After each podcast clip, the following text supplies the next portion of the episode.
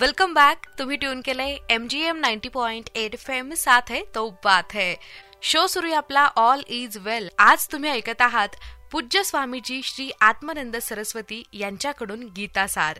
त्यांची मुलाखत घेतलेली आहे प्रोफेसर गिरीश बसोले सरांनी. तर चला ऐकूयात. स्वामी जी मुझे ऐसा लगता है कि हम जब गीता सार सुनते हैं तो उससे मृत्यु का भय निकल गया ऐसा हमें प्रतीत होता है क्योंकि वहाँ एक श्लोक होता है नैनन छिंदंती शस्त्राणी मुझे याद नहीं पूरी तरह से लेकिन तो, हाँ। अग्नि से वो जल नहीं सकता है आत्मा अमर होता है वो सिर्फ़ कपड़े बदलता है हाँ। तो जब हमें लगता है कि अरे सिर्फ़ कपड़े बदलना है तो इतना आसान है तो हमारा मृत्यु का भय निकल जाता है हम्म। और हम क्रियाशील होते हैं तो हमें क्रियाशील करना ही गीता का एक मूल अर्थ हो सकता है या उद्देश्य हो सकता है? ये जो यहाँ पे उद्देश्य का आप रेफरेंस दे रहे हैं, ये गीता के सेकंड चैप्टर में आता है और एक विशेष कॉन्टेक्स्ट में आता है। उसको बताने के लिए ये समझना चाहिए कि जब अर्जुन को डर लग रहा था कि ये मर जाएँगे और हम मारने वाले होंगे तो यहाँ पे ये उसके मन के अंदर चिंता का विषय था कि मृत्यु होगी या हमारी हो जाएगी इन लोगों की हो जाएगी। तब उस संदर्भ में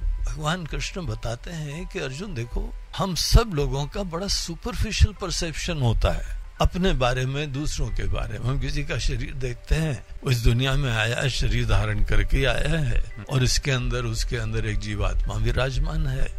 और उसका मन है, उसकी सुंदर भावनाएँ हैं, उसके अनेकों सेवाएँ, कर्म हैं। हम इतने इंसान को देखते हैं। लेकिन वो यहाँ बताते हैं कि ये सब चीज़ें व्यक्त के धरातल पे हैं। इसी के पीछे एक अव्यक्त धरातल भी होता है। पहले अनमेनिफेस्ट होता है और वही तो मैनिफेस्ट हुआ है। तो हम केवल मैनिफेस्ट को देख रहे हैं अनमेनिफेस्ट को देखते ही नहीं है। और जो व्यक्ति ऐसा जो है, संकुचित दर्शन करता है, केवल एकांगी दर्शन करता है, जो जितना मैनिफेस्ट हो गया, बस उसी का अस्तित्व देख रहा है। उसका ज्ञान पूरा नहीं होता है। उसको समग्र दर्शन नहीं प्राप्त होता है। इसीलिए हम तुमको चाहेंगे कि तुम अपने बारे में भी और बाकी सब के बारे में उस अव्यक्त धरातल को भी अपनी अवेयरनेस का विषय बनाओ। तुम्हारा जो है शरीर धारण करने से पहले भी अस्तित्व था और वो अपना दृष्टांत देते हैं। बोलते हमारा भी था, अर्जुन। बहुनी में व्यतीतानी, जन्मानी। बहुत बार हमने जन्म लिए और तुमने भी बहुत बार जन्म लिए तान्य हम वेद सर्वाणी न तुम वेद परंतप। हमको पता है तुमको नहीं पता है। तुम अज्ञान से युक्त हो।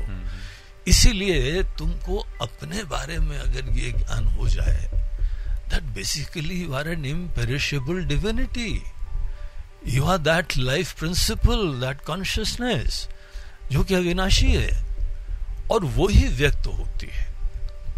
और जब व्यक्त होती है ये डायमेंशन पेरिशेबल होता है। और इसका जब तक अस्तित्व होता है, तब तक किसी महान कॉज के लिए ही इसको जीना चाहिए। यहाँ पे बेसिक क्राइटेरिया तुम्हारे रिश्ते, नाते, ये गौण है।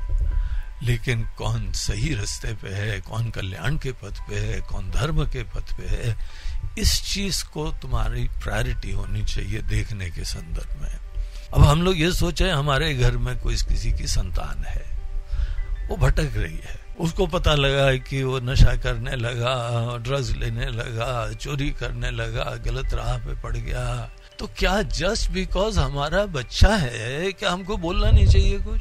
अरे बेटा तुमको क्या बोले तुम तो हमारे बच्चे हो अब चोरी कर ली अब ज़्यादा पकड़े मत जाना अगली बार। क्या हमको ये बोलना चाहिए?